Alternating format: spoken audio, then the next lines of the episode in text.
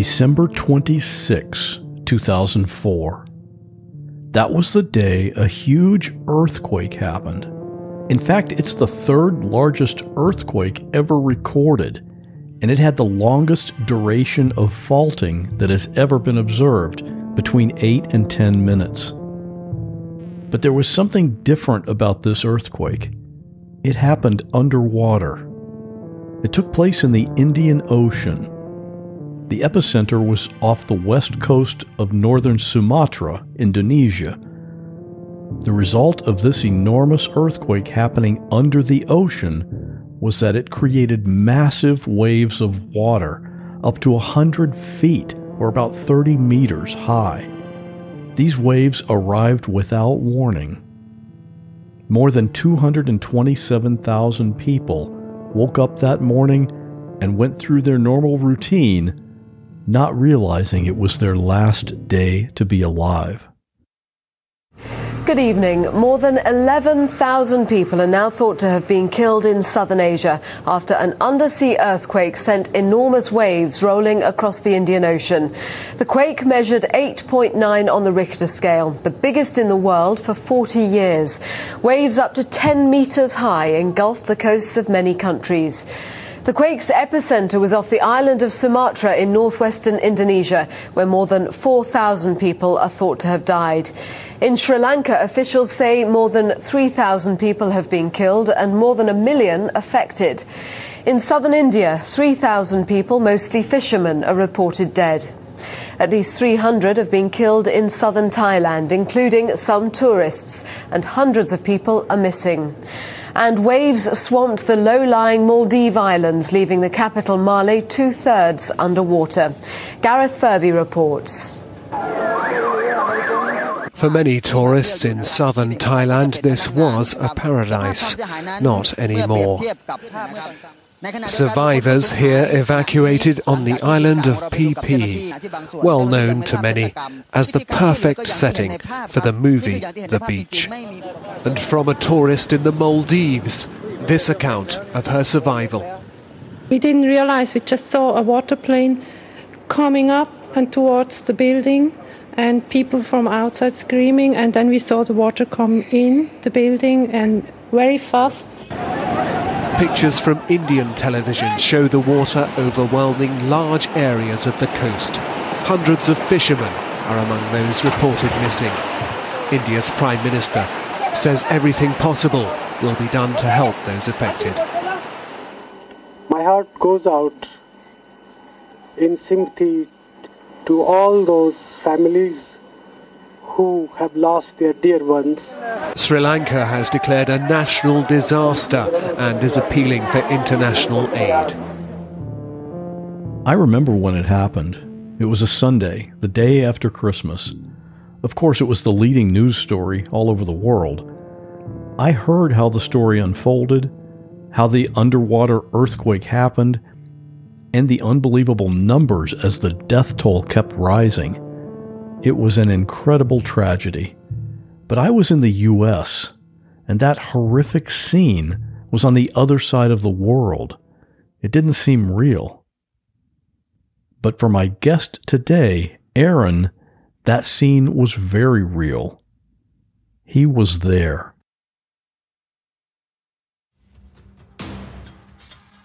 Real people in unreal situations.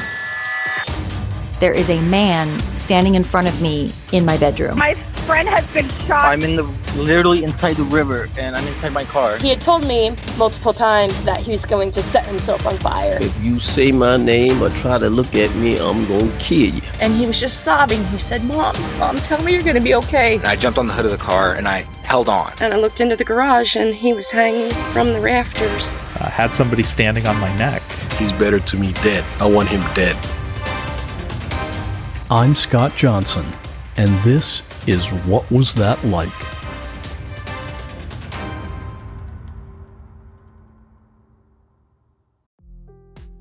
Hey, it's Scott, and guess what? You're about to hear an ad. And that's both good and bad. It's good because ads are what make it possible for me to keep bringing you these episodes. And it's bad because, well, maybe you don't like listening to ads, and I get that. And the good news is, you don't have to. When you sign up to support the show, you get every single episode without any ads. Plus, you get all the bonus episodes. Yeah, did you know there are actually bonus episodes? And you can try it all for free just to see what it's like. If you're on an iPhone, just go to the What Was That Like podcast and at the top click on Try Free and you're in. On Android, just go to whatwasthatlike.com slash plus and try it out completely free. Once you've had the ad-free experience, you'll see why hundreds of other listeners are already doing it. But for now, here's another ad, and then on with today's episode. I'm not a rock climber, so I got to ask you this. Why is the rock climbing in Thailand among the best in the world? Well, first off, it's probably the only rock climbing you can do in your bare feet in a perfect white sand beach, uh, which is which is really unusual. You know, it's uh, it's like half a kind of beach sunbathing, half extreme sport, uh, which is a which is a really nice combination. But they also just have these beautiful kind of limestone cliffs just jutting out of the jungle, and a lot of them are actually out to sea, which is which is really special because you can you can do this thing called deep water soloing, which is, um, you know, you get a boat out there and you kind of, the boat goes right up to the edge of the cliff and you, and you hold on and you climb up, but there's no rope. It just is a kind of overhanging cliff. And if you fall, you just fall into the deep ocean. So it's really fun for that. I tried a bit of that, but I don't know if my climbing skills were up to, or maybe it was just like my my mental skills were up to get letting me get too high up there. But um, but yeah, we loved it. My my now wife, but girlfriend and I were traveling around there, and we were both big into rock climbing at the time, and it was uh, it was a beautiful place to go and visit. Awesome! It sounds beautiful. I've never been to Thailand. I'd love to go there sometime. When this happened, you had the whole month of December off work. yeah, I um well, we both worked for the same company. We met there. Uh, it was a music management company called IE Music in London. And I had the I had the best boss. He was like this total rock and roll '60s boss. You know, used to work for Island Records and, and manage a, a bunch of the big bands there, T Rex. And it was just one of those offices which was was a lot of fun to work with. We would work all really hard during the year, and then he would just shut down the office through December. He, every December, he'd be like, "Right, that's it. I'm out of here. That means you're out of here too." And if you didn't have a tour on or something like that, you were allowed to just to just go. So uh, Jill and I would just kind of go backpacking for a month every every December. Um, for about four or five years, we did that, which was which is a really amazing way to see a country. You know, to have that amount of time to properly get it into you and and uh, enjoy it. So Thailand was, uh, I think, our our second trip that we did that. And you went there specifically for the rock climbing, right? Or, or, or I mean, obviously they have other things that you can do there we went there for the rock climbing and the diving really. Yeah we went um, so we f- we flew over to bangkok and it, it is an incredible place. If you've never been to asia there's just something about the the otherness of it which is really different to traveling in in america or europe um, or even S- south america in a way. It just it feels like a very different country. And bangkok is kind of mad and crazy and you go and see the temples and all that sort of stuff. But we got out there pretty quickly and then went down to phuket which is an island down in the south, and it's it's really great for the for diving. So we went there and did our PADI course and spent uh, about five days there. And then we went over to, we got a ferry over to uh, Krabi, uh, which is this uh, region just off the coast of, of Phuket, really a couple hours off the coast. And it was there we were intending to we were intending to go to this island called uh, Koh Phi Phi. We had made these plans to spend Christmas on this island. It's like this beautiful paradise island. It's basically almost like an atoll with a double beach. So you're on the beach and you have like ocean on both sides of you and uh, beautiful mountains um, and just a really chill place. And, and that's where we had planned to go. But on the ferry, we met we just met some people. It's one of those ferries where there's like an open air deck, and we went up there and we met some other travelers and uh, saw that they had some uh, rock climbing equipment on and stuff. And, and we went up to them and we said, Oh, hey, you know, we're climbers too. We're looking for a really good place to go. We've heard it's amazing. Where's the best place to go? And they said, You have to go to this, this beach called Tonsai. It's, it's, it's like the place to go. It's filled with climbers. You'll absolutely love it. And so the ferry was actually stopping at, at Railay Beach, which is right next door to, to Tonsai and on the spur of the moment, we decided to uh, to not go to Phi, but to stop here on Tonsai instead and spend a few days there. And that decision ended up being an absolutely critical decision and a, and a real stroke of luck. Before we get into that part, I, I remember you when you originally told me about this, you had a bad feeling about this trip on the way, like in the plane. Yeah, and and before then too, I was really weird. It was one of those things that I I really can't explain now, and I I couldn't explain then either. It was, you know, I'm not someone who who I'm not 100 percent cynical, but at the same time, I'm not someone who uh, necessarily believes in you know supernatural things or psychic phenomena or anything like that. But I, I really can't deny what happened, and I just had this feeling leading up to this trip that that something bad was going to happen, and I kept putting it out of my mind. I was talking to Jill about it and I kept putting it out of my mind. Like, stop being so ridiculous. You know, you're just stressed at work. You've got too much going on. It's just stuff like that kind of bleeding over into, into this. And that's why you're feeling like that. But I couldn't shake it. And like, I went to see my mom before I left to make sure that I'd sort of said goodbye to her and given a hug. I did lots of things like that. You know, I, yeah, that sounds really serious. I mean, you've gone on trips like this before. Have you ever had a feeling like that? Never, and never since. Like, uh, you know, I'm always r- really excited before I go on a trip, kind of trying to absorb all the different things we're going to see and read background. And yeah, it's just pure excitement. I've never had a bad feeling about it. And, and that's why it was so strange. And I, I kind of just forcibly put it out of my mind. But when we got to the plane, when I actually got on the plane and they closed the doors, I started hyperventilating. I, I basically, felt myself having a, a kind of panic attack, um, which I had had sometimes in the past, but hadn't had for for years. And so I kind of knew what it was. And I said to Jill, I just, I think we're going to die there. I, re- I, I don't know why. I think I don't. I feel like we're not going to make it back.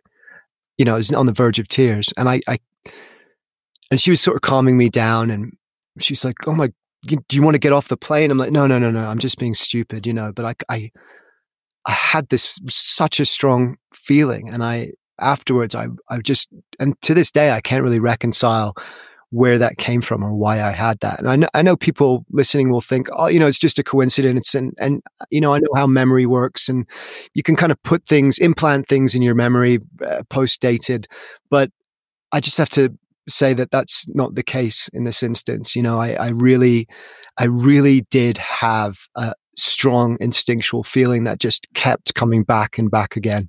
Hey, you know, some things you just can't explain, but you know, what happened happened. So anyway, okay, so you are you went to Tonsai.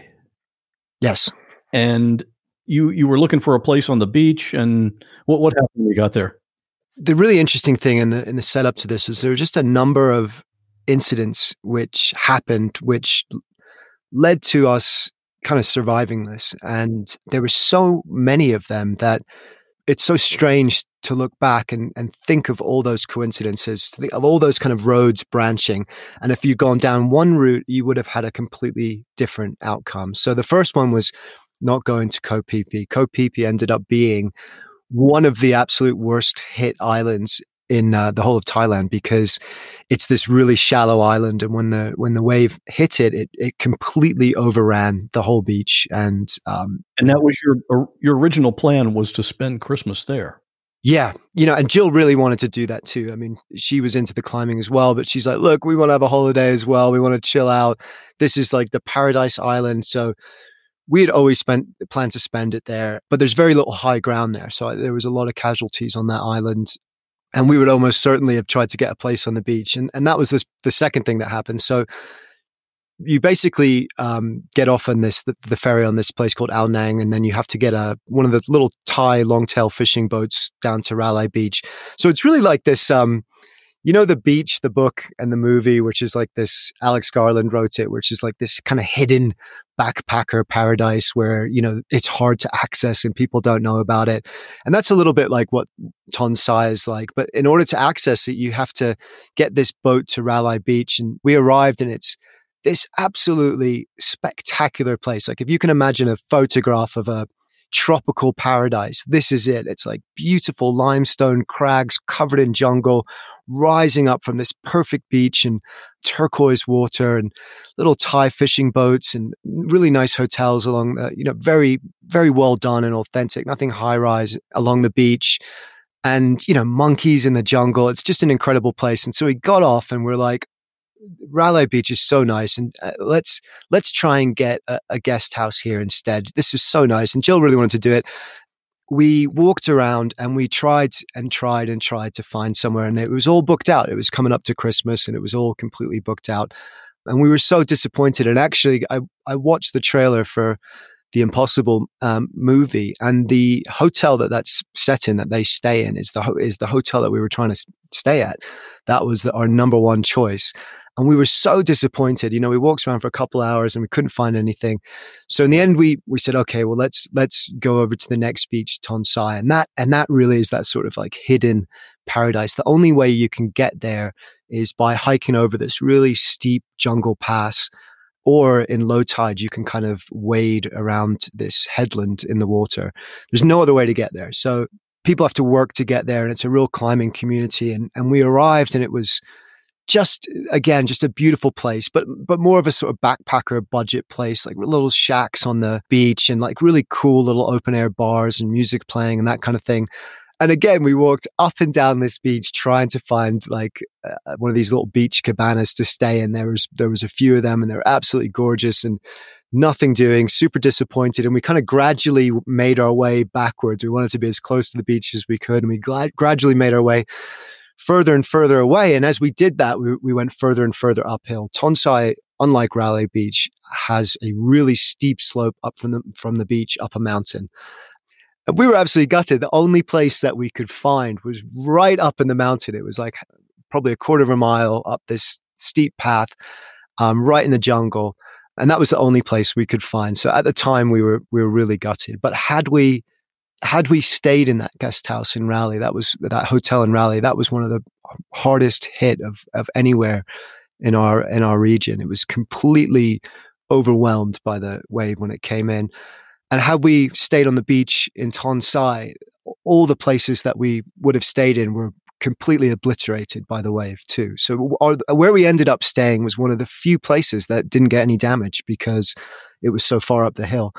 So incredible uh, set of kind of fortuitous uh, uh, circumstances which steered us away from Phi, away from Railay Beach, and then away from the beach of Tonsai. And then it just got stranger after that.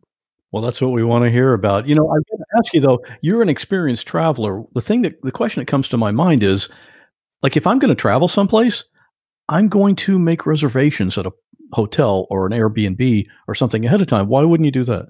Um, you know, we were in our twenties and stupid and, and just wanted to be, and just kind of wanted to backpack, or we used to call it flashpack because we weren't quite that sort of backpacker age. And you know we both had decent jobs in london so we would sort of do the backpacking thing for a few days and then we would stay somewhere nice for a couple of days. And uh, but we still had this sort of like sense of we're just free and easy and you know we're just gonna we're just gonna see what happens and it's lucky we did because if if we had made reservations they would have been on Phi Phi and we wouldn't have been able to change our plans I mean, now I'm in my early 40s now. I definitely make reservations now because the reality of not making reservations is that you spend your entire time walking around trying to find somewhere to stay. So yeah, I've learned my lesson, but it was it was very fortuitous that I I hadn't learned it by the time I went. Yeah, there. back then it was it was great to be spontaneous, right? Yeah. yeah, back in those days, that's right. So we spent about a week there, and we kept talking about leaving, and we we were just having a good time, and and uh, we met some Thai friends that ran a local bar there, and they were really into the climbing scene, and they were sort of showing us around, and and it was a it was a really beautiful beautiful time. Fires on the beach in the evening, and we just kept saying, okay, one more day, one more day, and then eventually it got to to Christmas Day, and we were still there, and we're like, okay, we're you know we're here for that now and we'd been vegetarian the whole time because uh, when you travel, particularly to more remote places in in Thailand, uh, especially Tonsai, where there's really no refrigeration, you know, it just it's sensible not to to eat meat because you know you're not going to you, you're probably not going to get food poisoning that way. So we were vegetarian, but our little guest house uh, had done this like Western style, particularly British style, big Christmas dinner buffet feast, right? With turkey and you know roast potatoes and all and all the works, and they and they were so excited that they'd done this for us, you know. And on the night, Jill felt so bad. They kept coming up and saying, "Oh, we've done this special thing for for all you guys, and we're so excited for you to have it." And we sat down for the dinner, and because we were vegetarian, we weren't eating any of the turkey, but they kept coming up and saying, you know, don't you want to try some of the turkey? We made it specially. We brought it all over to this island for you. And we were sort of being polite. And then eventually Jill said, God, I feel so bad for mom. I'm just going to go get some. And she went and got a little bit, just a, just a little piece, and ate it. And it was just, you know, happy Christmas. We've, we've had some turkey. Great. And later that night, she got violently ill from it. She got terrible food poisoning from it.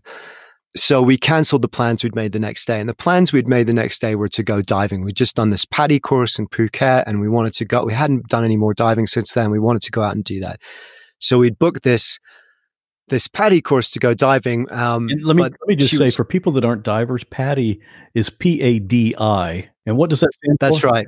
Professional Association of Diving International, and I think I think it's that anyway. And it's basically the course you have to do to to go diving, and you know it's usually like three days or so. The basic level course we did, but we had it, so now we could go diving. You know, still with a with a company, but um, we were able to go down to about 20 25 meters, and we hadn't really used this this uh, certification yet. So we're like, okay, day after Christmas, this is going to be perfect. And we booked this day out to do a couple of dives. Something I've been recently making a deliberate effort with is to read more. There are lots of books I want to read, and I try to read every day, even if it's just a few pages. That little bit each day adds up, and it can make a big difference. It's like taking care of your gut. Even though it's not big, it supports the health of your whole body. Seeds DS01 Daily Synbiotic benefits not just your gut and your heart, which aren't outwardly visible, but your skin too, which you can see. Every morning it's the same thing two capsules of Seed DS01. And sometimes I wonder is it normal to feel this great? It helps support digestive health with optimal gut bacteria levels. And thankfully, that's all backed up by science, and all the supporting data is on their website. If you're trying to avoid sugar, soy, peanuts, or gluten, you're good to go. And I was reading the literature and I thought, you had me at vegan because it's that too. And if you have kids, DS01 is the first multi strain synbiotic shown to be tolerable and health promoting in a cohort of children aged 3 to 17. And you can use this promo code to give it a try. Trust your gut with Seeds DS01 Daily Synbiotic. Go to seed.com slash what and use code 25what to get 25% off your first month. That's 25% off your first month of Seed's DS01 Daily Synbiotic at seed.com slash what, code 25what. I don't know how many other people do this, but I like to plan my weekly meals.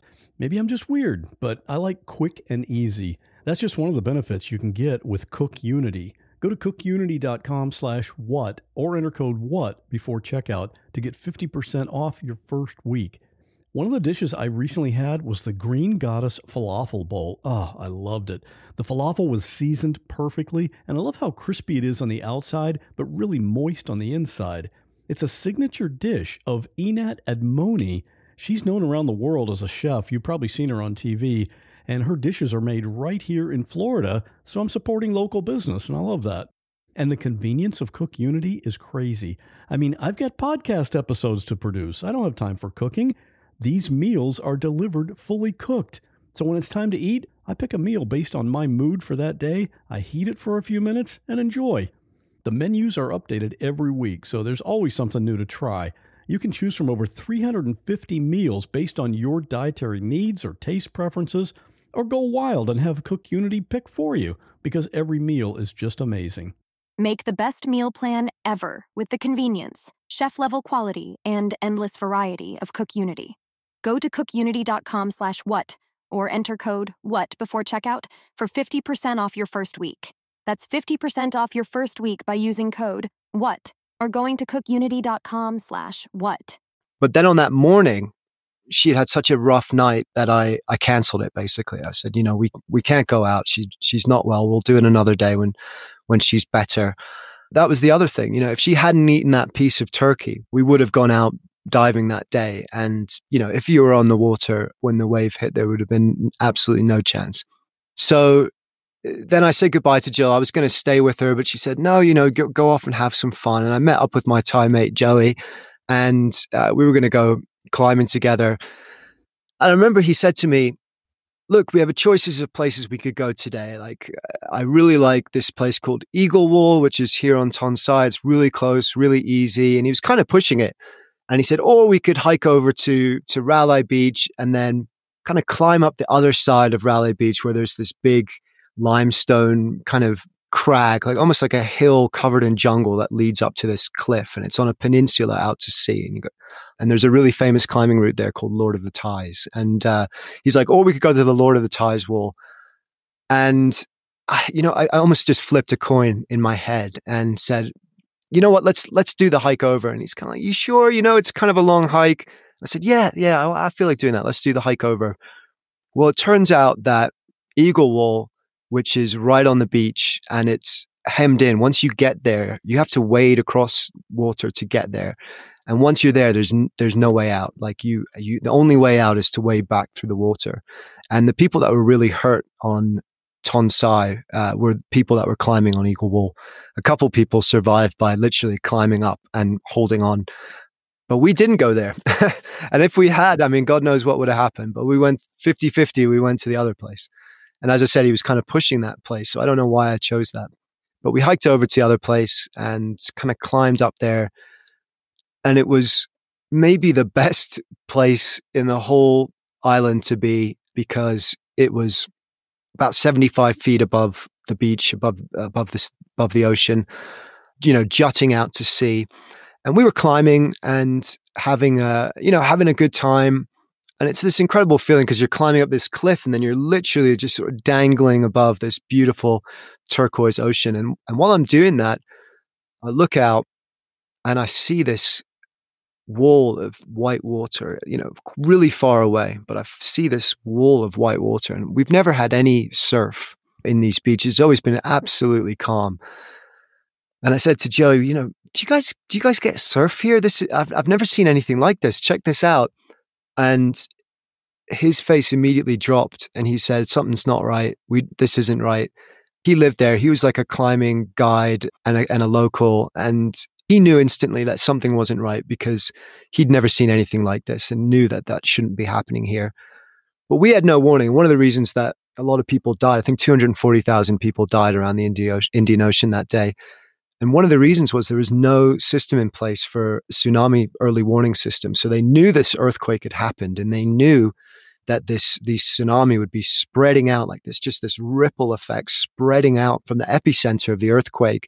But they had no way of letting people know. And that's one of the, the great tragedies of it was, was it, it could have been averted, but um, they had no system in place at that time. So we had no idea, and it was it was before the days where smartphones were ubiquitous. There was no way of like googling whether or not this happened. There was really no Wi-Fi there unless you were like in one spot on the island. So we really had no way of figuring out what was happening, and we just watched this wall of water kind of slowly come towards us. And you know, to be honest, I felt at that time that it was just like a big surf wave. I didn't I didn't feel like there was anything anything wrong or, or dangerous with it. And we could see behind it, there was another like two sets of it behind it. So it really just looked like if you were on a surf beach and you and you just saw like a big set of, of waves coming in, it just looked like that. But we were above it, so we didn't really have a perspective on how big it was. And underneath us was just sort of moored underneath us by the cliff was uh, was this sailing boat. And I watched this wall of water come up and when it hit the sailing boat, it just immediately swallowed it, flipped this boat immediately and broke the mast, and the boat was just gone. So we knew then that it was something was was terribly wrong. And the interesting thing, I suppose, is that Uh, before then, and I think for a lot of people, you know, you think of a tsunami and you think of a giant wave, you think of like a 50 foot wave but it wasn't that in this case. What it was was it was just an incredibly fast and powerful surge. And it brought so much water behind it. You know, your, your, average wave is quite, doesn't have a lot of depth going back to it, right? But this just went back forever, it seemed, you know? So it was just this huge surge of water. And, and after it kind of took over this sailing boat, it went up onto the beach and there's always these long tail Thai fishing boats that are parked on the beach. You, you don't have to moor them. You can just sort of drag them up to the beach. And again, it just picked these things up and just you couldn't see them anymore. It just threw them towards the towards the hotel. So right on the edge of the beach where the jungle begins, uh, where all the the nice hotels, and we just saw the water just surge up and smash through the hotel and just keep going and keep going. And everyone was watching at this point. Everyone knew that something bad was happening, but there was also this incredible surrealness to it. I'd never been in a disaster before. I didn't know what to expect or how I would react. But, you know, some people immediately were like, we have to get down. We have to go and, and uh, see if everyone's all right. And they ran down. And other people, me included, and I'm not proud of this, was were maybe in shock afterwards, but uh, certainly at the time, I just felt like it wasn't real. I didn't, I wasn't processing how dangerous it was. I, for some reason, I just, because I saw that boat destroyed, I just, I said, well, there's no one in that boat.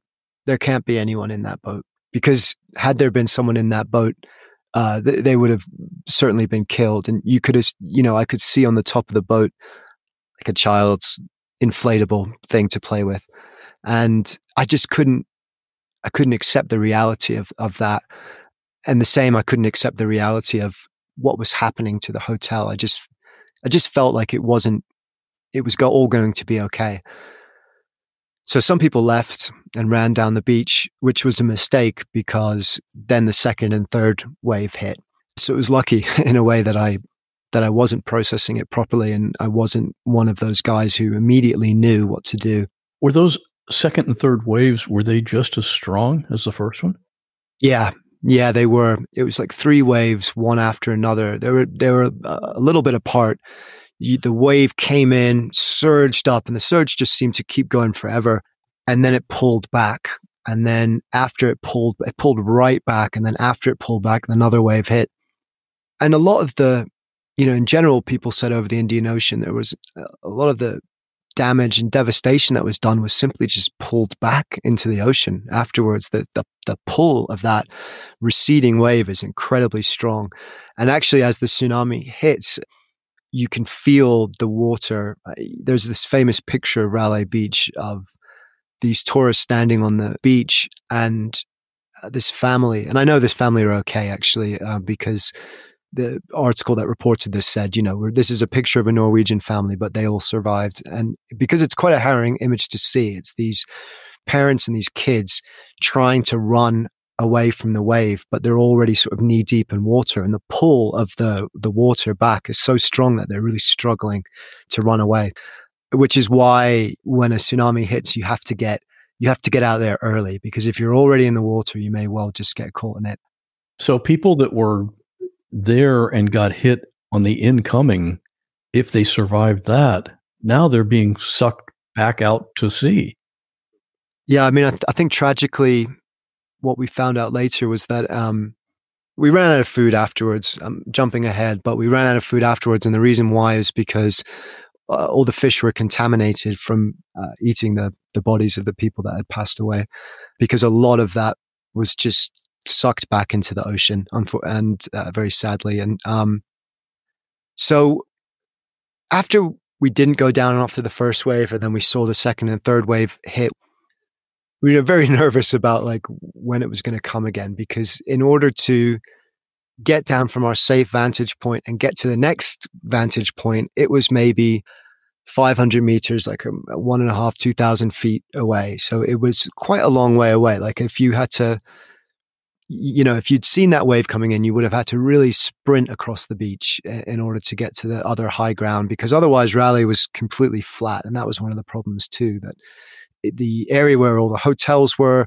was just completely flat for a long time. So there was nothing, there was no way to really escape from that. But after a while, we felt it was safe. And, you know, obviously Jill wasn't with me and I've, I was starting to get worried that she had left the house. Like I left her not feeling well, and I was pretty sure that she was just going to stay in our place, which I thought was going to be safe because it was it was so high up the mountain. But I started to get worried. Like, what if she's come looking for me? You know, what if she's what if for some reason she's come down to the beach to see what's happening.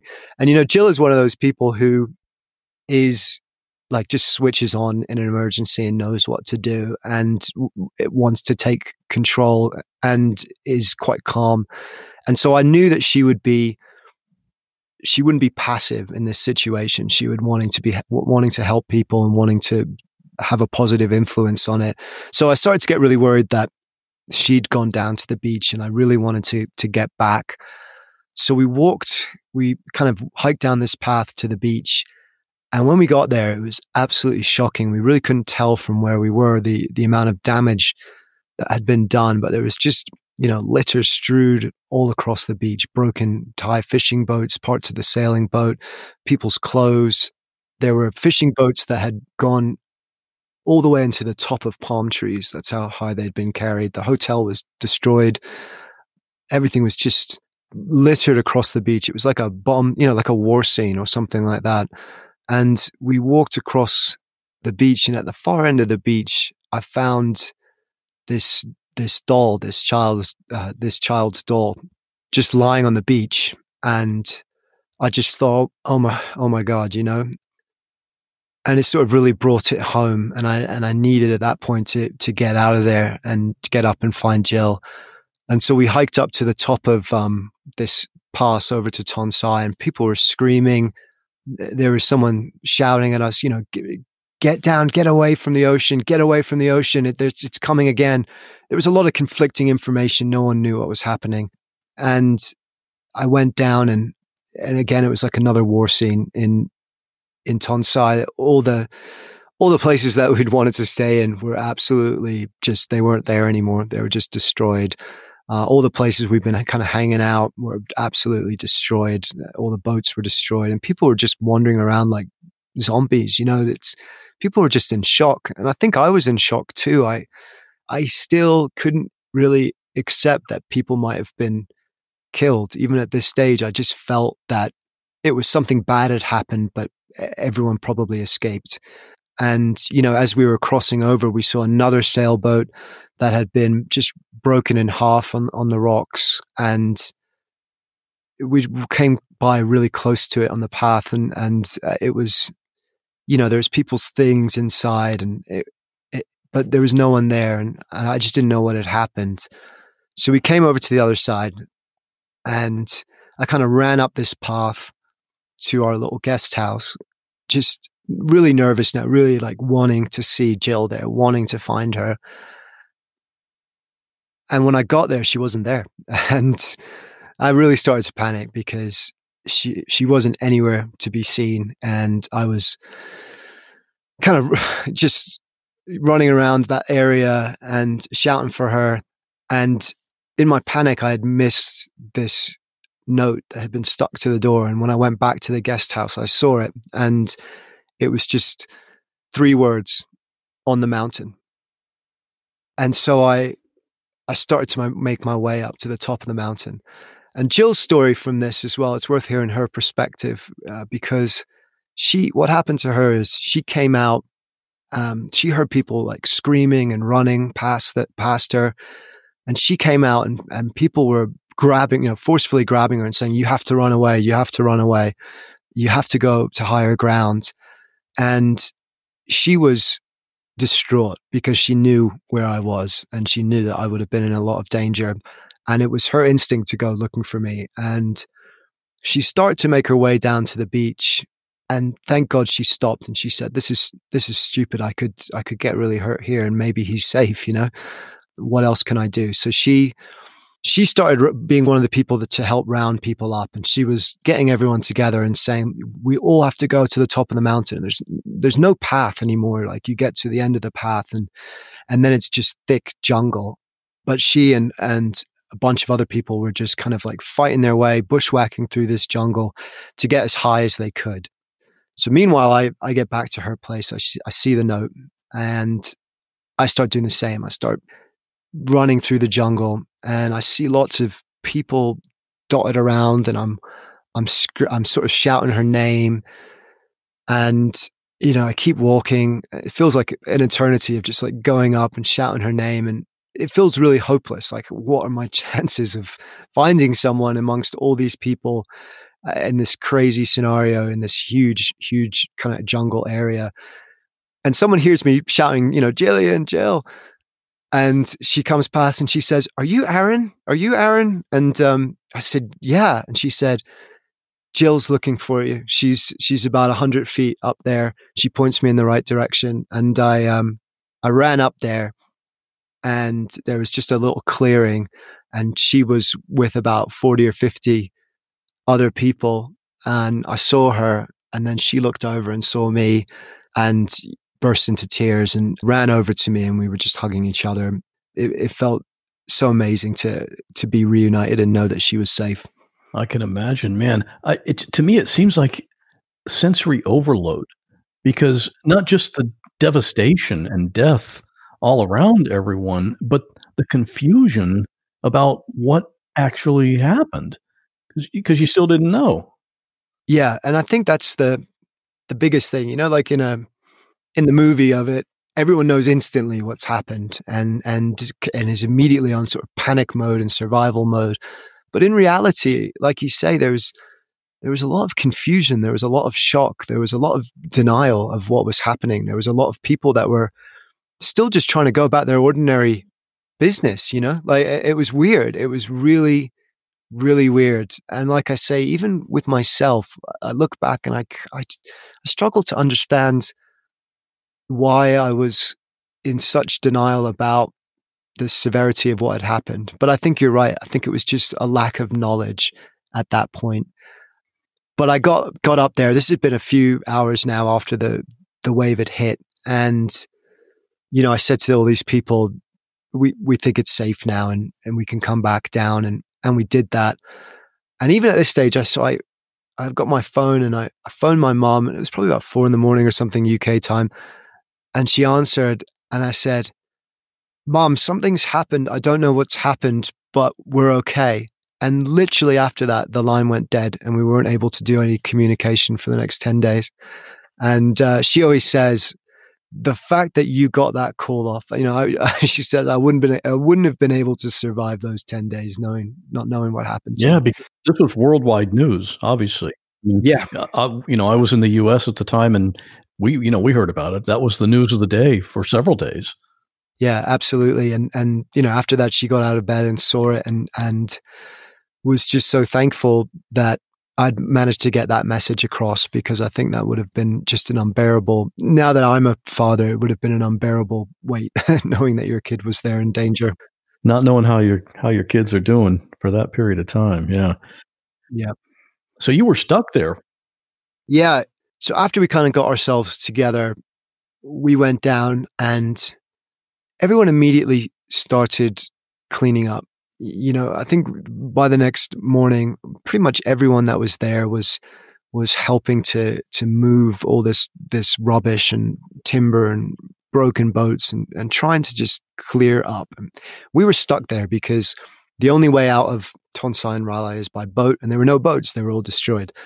And there was no food, like I said. You know, there's no kind of natural food sources on the island there, and you know, there wasn't a huge amount of food stored and we couldn't eat the fish. And so, you know, very quickly there was a lack of food and they were airdropping rice. That's all they were just rice, just packets of rice. And so for 10 days, we ate rice, you know, we ate airdrop rice.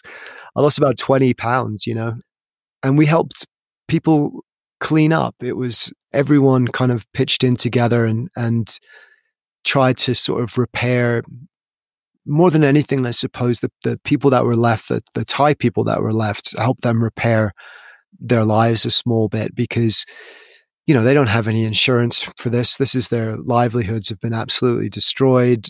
And we, I guess we all just wanted to, to help in some way. And, and I felt very lucky because there were a lot of people around me that had been separated from family members you know like there was a guy i remember when i was we were helping to just carry stuff into this pile of rubbish and he was talking about how his wife and kids had gone on ahead of him to Phi actually and he couldn't get hold of them and i can't imagine what he was going through. But he kind of wasn't letting it in. He was just just working 12 hours a day to clear this thing and then sleeping because how do you face something like that when you have no control over finding it? And so we felt we felt very lucky that we had found ourselves and that we were we were both okay. That afternoon there was a lot of people hurt. There was a lot of people that were being you know carried to kind of makeshift first aid centers not even really medical centers you know? But a lot of it was just swept away by the ocean. You know, it was one of the weird things was that it was a lot of it was just gone, you know, and um, it was very strange. So our guest house was still okay. Uh, so we slept there and, uh, you know, other people bunked in. A lot of the places up in the mountain were okay. And some people left earlier, you know, like if you had there were sort of priorities and if you had family or kids elsewhere or you had to then there were people were allowed to ship off. But we stayed it was such chaos everywhere. We we just decided to stay and help and we had no immediate urgency to get back like other people did so we just decided decided to stay and help. And we had friends you know this guy we and his wife who was ran the climbing kind of school and, and bar we'd made friends with them and they really welcomed us in and a couple of times they cooked for us. They caught they caught a bunch of crickets and fried them up. They invited us round for some food. You know we were hungry and they said come around we we found some food. We're to we're to eat it. And we were really excited about it. it was a really nice thing for them to do and we arrived, we arrived and they'd fried up all these crickets. And uh, you know jill she's scottish so she's a picky eater at the best of times. They really just do like meat and chips, and that's about it up there. So, but we were hungry, man, and I was like, you know, I I, I went full on in, into the crickets, and I think Jill had a couple, and she just passed me the rest under the table. uh, so much for vegetarian diet, right? so much for vegetarianism. Yeah, I don't know how insects are included in that or not, but yeah, it was a real community spirit in some ways. It was very sad and quiet. You could feel something of the presence of what had just happened and it was such a sh- such an immediate change. But there was like there was a couple of moments where it was nice. That was one, and there was another where we had somehow managed to track down. There was like a nice hotel on the other side of the island. You know, this was a nice hotel. This was in a backpacking area, so all the guests had been kind of immediately evacuated, and, and the staff had gone. And we said, I think they've got some beer left there. You know, this is about five days in.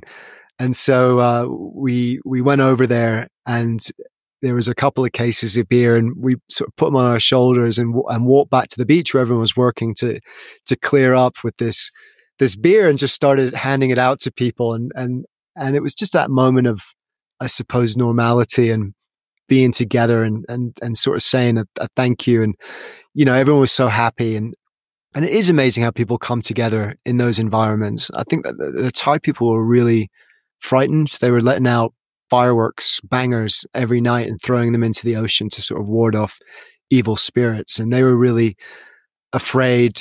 And we sort of all just, we all just came together, you know, and, and did our best to help in whatever way we could. And, you know, sadly, it wasn't a lot or enough, but we, we did what we could.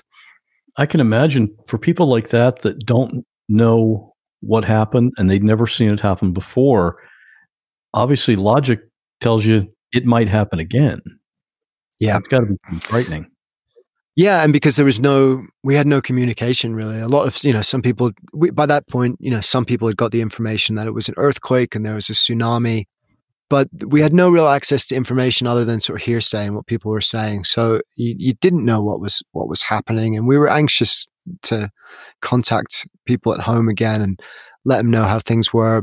So it was a, it was a stressful uh, time, but I, I think it was a long time before I really processed how lucky we were. You know, I think in the moment, you're just dealing with, as you call it, this, this sensory overload and this incredibly shocking situation, which has suddenly happened out of the blue. You know, it was a beautiful blue sky day, perfect day, everyone's smiling, happy. And then all of a sudden, it's just without any warning whatsoever, it it changed. And I think the suddenness of that was was just incredibly shocking, and it, it took us both a long time to to process and, and really appreciate how lucky we were. The conversations you and Jillian must have had in thinking back, like I mean, now you're telling the story, but thinking back, wow, what if we had not made that decision and yeah. other decision, and then you ate the meat, and it's just like a chain reaction of things. Yeah, I think I, I think I gave up like eight of my nine lives on that day because it was so many eh, to to look back and see those five or six decisions, which at the time were tiny decisions, unconsequential decisions, and yet later on they would be life life or death decisions, and it made me think really you don't you don't know those moments when they're happening. You know them in retrospect but you don't know them when they're happening. And it's kind of a hard thing to to realize in a way it's a hard because it's there's a lack of control to that right so there you can't prepare for that so i think all you can do in a way is just be really grateful and i think that one of the lessons afterwards i became really kind of obsessed with death and the and the nature of it. And I'm kind of a philosophical guy, I guess, and I read a lot about it. I was trying to understand what happened and what it meant that we had survived and, and so many people didn't and what it meant these chance situations and and I don't I don't know if you can face I think in some ways it's really to to have a moment like that to have a sort of near death experience like that is you know, makes you really look at yourself and how you're living your life in a different way. If there's a positive to bring from it, I guess that's that's the positive to to realize that the day that you'll die will be today. It's not going to be someday in the future. It, the day that it happens will be today. And that moment can happen at any time and we can't face it head on. I try to understand like if I could accept, I somehow felt if I could fully accept the reality of it and face it head on, then I would somehow kind of overcome this this fear of death. But I don't know if we're, you know, I don't know if human beings have evolved to be able to do that. I don't, I don't think you can face the reality of it.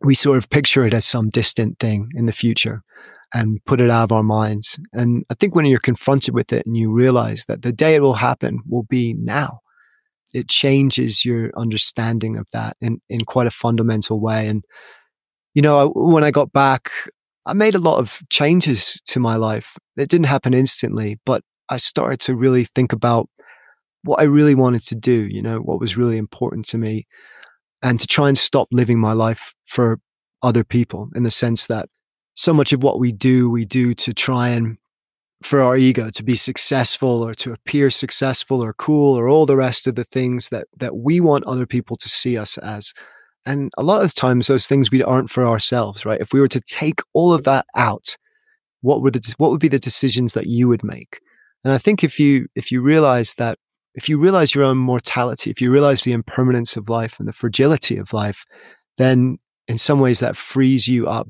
to make those big decisions for yourself to live the life that you really want to live. And you know, soon after that, I I quit my job in the music industry. It was a great job, but you know, I always wanted to be on the other side of it. I, I always wanted to be making the music, not doing the business of the music. But I probably wasn't good enough, and so I ended up becoming a writer, which was kind of my lifelong dream, and um, and and trying to to make that work. And I don't know if I would have had the courage to pursue that without that event kind of shaking things up for me. Isn't it interesting that it, it takes something like that for us to realize, to, to kind of step back and look at, wow, what am I really doing with my life? Yeah, absolutely. We're, we're on autopilot so much, you know in modern life, particularly, we have such a busy life, and it's so even more so now. It's so filled with information. It's so filled with busyness. We kind of hold up that mantle of of being busy and as a kind of emblem of pride, right? And so we do not have enough space to really consider some of those big questions. And I think a big event like that just knocks a bunch of that rubbish out of your head and gives you, for a while at least, the space to see how life is, how life truly is, how lucky we are to be alive. And, and I think that one of the big things I've taken from it is gratitude. I think gratitude is really, really important.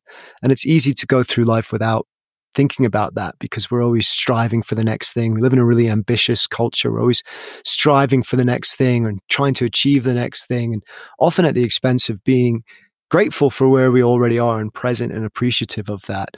And we have a little Thai mask that we bought in Phuket, and we've got it hanging on our dining room table because I want to sit around that table with my family and just remember, just be grateful and remember that I came very close to not having that. You know, I came very close to the last, you know, 18 years or so, not never not being there for it and not having my children and and not becoming a writer and not having all those thousands of experiences that have filled me with so much joy and and all the rest and I came very close to not having that. I came five decisions away from not having that.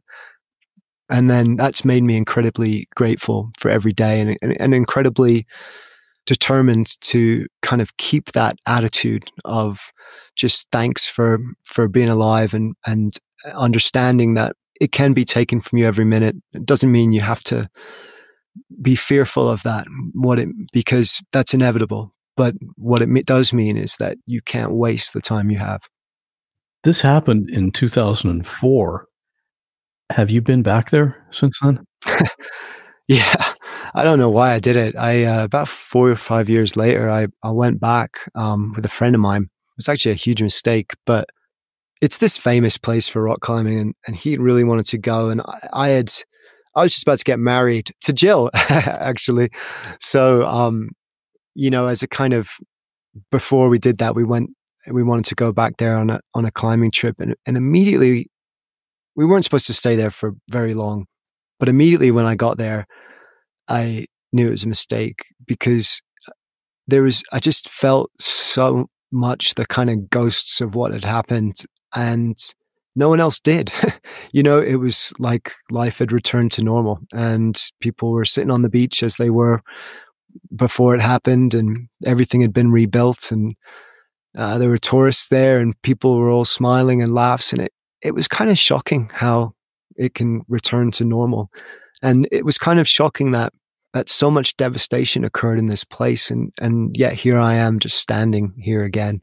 And uh, I don't know why I went to this day. I really don't know why I went back. I guess I felt I had to, but I found it really hard, and I actually ended up leaving pretty quickly after that.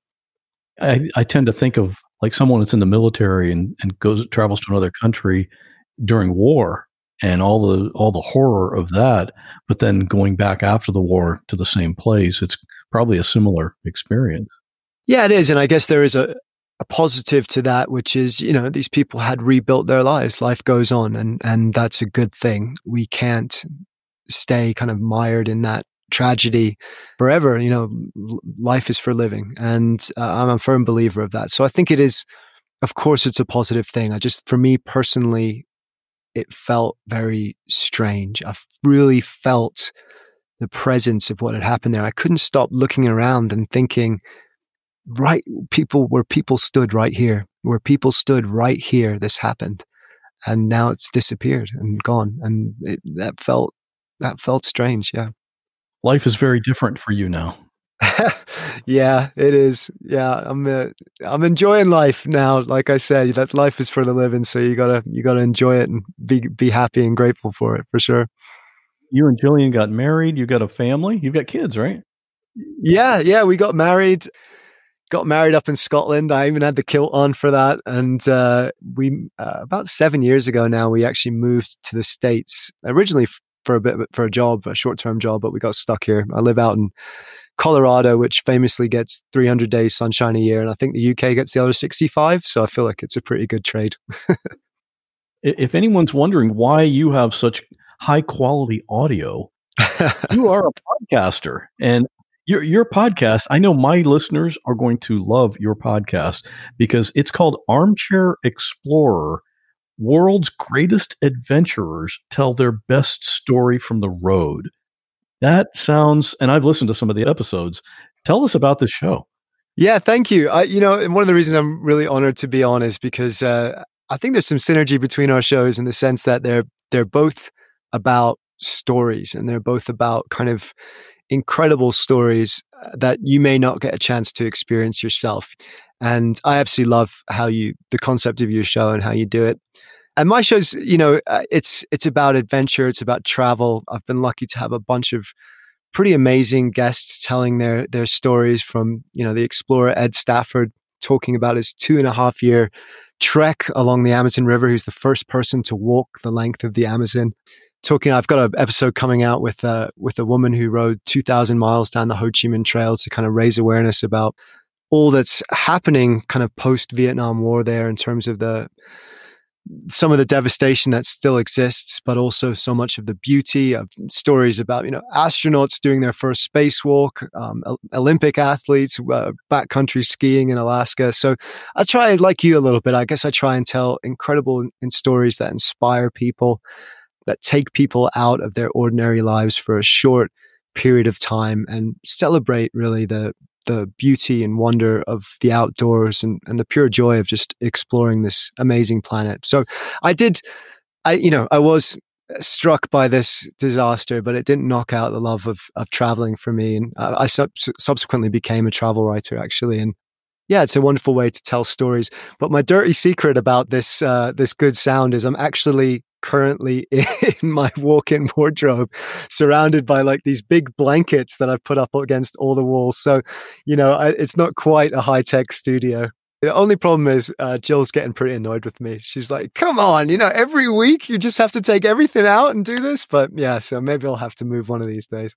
So your podcast can be found on probably just about any podcast app, and the website is armchair-explorer.com. That's right. Yeah. Thanks. Yeah. Thank you so much for for sharing that. I appreciate it. I'll have links. You're on all the socials uh, as Armchair Explorer Podcast on Facebook and Instagram, and we'll have links to all that in the show notes for this episode. Aaron, thanks for coming on, telling your story. Oh, thank you so much. Yeah, it's like I say, it's been an absolute honor, Scott. I appreciate it. I have a bunch of things I need to tell you about. During our conversation, Aaron mentioned a movie it's called The Impossible, and right at this moment, it's available on Netflix. So if you want to get a sense of what happened in Thailand that day, I recommend you watch it. And in the near future, I'm going to be doing a special Q&A episode. Some listeners in the Facebook group suggested this, and it's actually something I was thinking about doing anyway. It wouldn't replace one of the regular episodes. This would be on a Friday in between episodes. So think about what you'd like to ask me. It can be about the podcast or anything else. Well, almost anything else, I guess. Now, keep in mind, some of the people in the Facebook group have already sent in questions such as how do you find your guests and what's your favorite episode, so don't ask those things. And when you have your question, you can call into the podcast voicemail line 727 386 9468 and leave your question in a voicemail. If you can't do that, you can send me an audio file by email to scott at whatwasthatlike.com. I'm going to collect all the questions and answer all of them in a special episode coming up in the near future. It's going to be pretty fun. And if you enjoy hearing actual 911 calls and the backstory that goes with them, I recommend you sign up as a patron and support the show. For $5 a month, you get access to all of my exclusive bonus content called Raw Audio. And Raw Audio episode 10 just went live. In this episode, a Boy Scout leader is taking some boys on a hike and they encounter a bear. How bad are you injured? Pretty bad. Okay, um, you're bleeding? A little girl calls 911 in the middle of the night. And what made you wake up tonight? There was, I think I heard a gunshot. You heard a gun? Yes, and I see a bullet laying on the floor. I think it's a bullet. And a car crashes into a grocery store, and then things get worse. Oh my god. What's going on? Oh my god. What's going on? He's trying to kill himself. So don't miss out on this stuff. You can get access to all of the raw audio episodes, past and future, by becoming a patron at whatwasthatlike.com slash support. And now, a question. Are you into plants? Do you wish you had a green thumb? Well, you might like this podcast. The host is Maria, and she is the plant lady at Bloom and Grow Radio. Check this out. Have you ever killed a houseplant before? I know I have. In fact, I've killed so many houseplants that I actually created a podcast all about plant care, Bloom and Grow Radio, the podcast for plant people where we learn how to not only stop killing our houseplants, but learn how to help them thrive, grow our indoor jungles, and cultivate more joy in our lives. On Bloom and Grow Radio, I interview planty experts to get answers to the plant care questions we all have, but might be a little nervous to ask, like what the heck is bright indirect light? What is soil and potting mix actually made up of? Or what is the best way to water my plants? For me, the mind blowing thing about plant care is that it is so much more than just making our homes look Instagrammable. Plants are amazing tools for self care. They help us disconnect from screens, reconnect with nature and ourselves, and they remind us things like growth is always happening and around us, dormancy is sometimes necessary, and something as simple as it's important to water yourself. If you want to grow, we've got an episode for you. So what are you waiting for? Join our community of plant friends and subscribe to the Bloom and Grow radio podcast on Apple Podcasts or your preferred podcast player, or listen on our website at bloomandgrowradio.com slash podcast so we can all keep blooming and keep growing.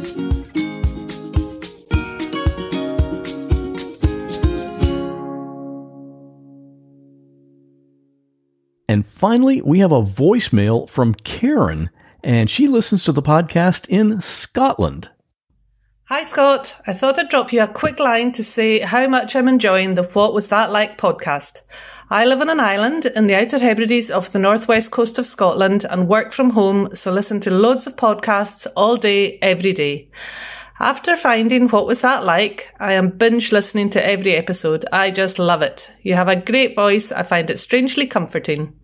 Keep up the great work, and I hope you know it's appreciated and keeping me going through a dark and dismal winter in Scotland.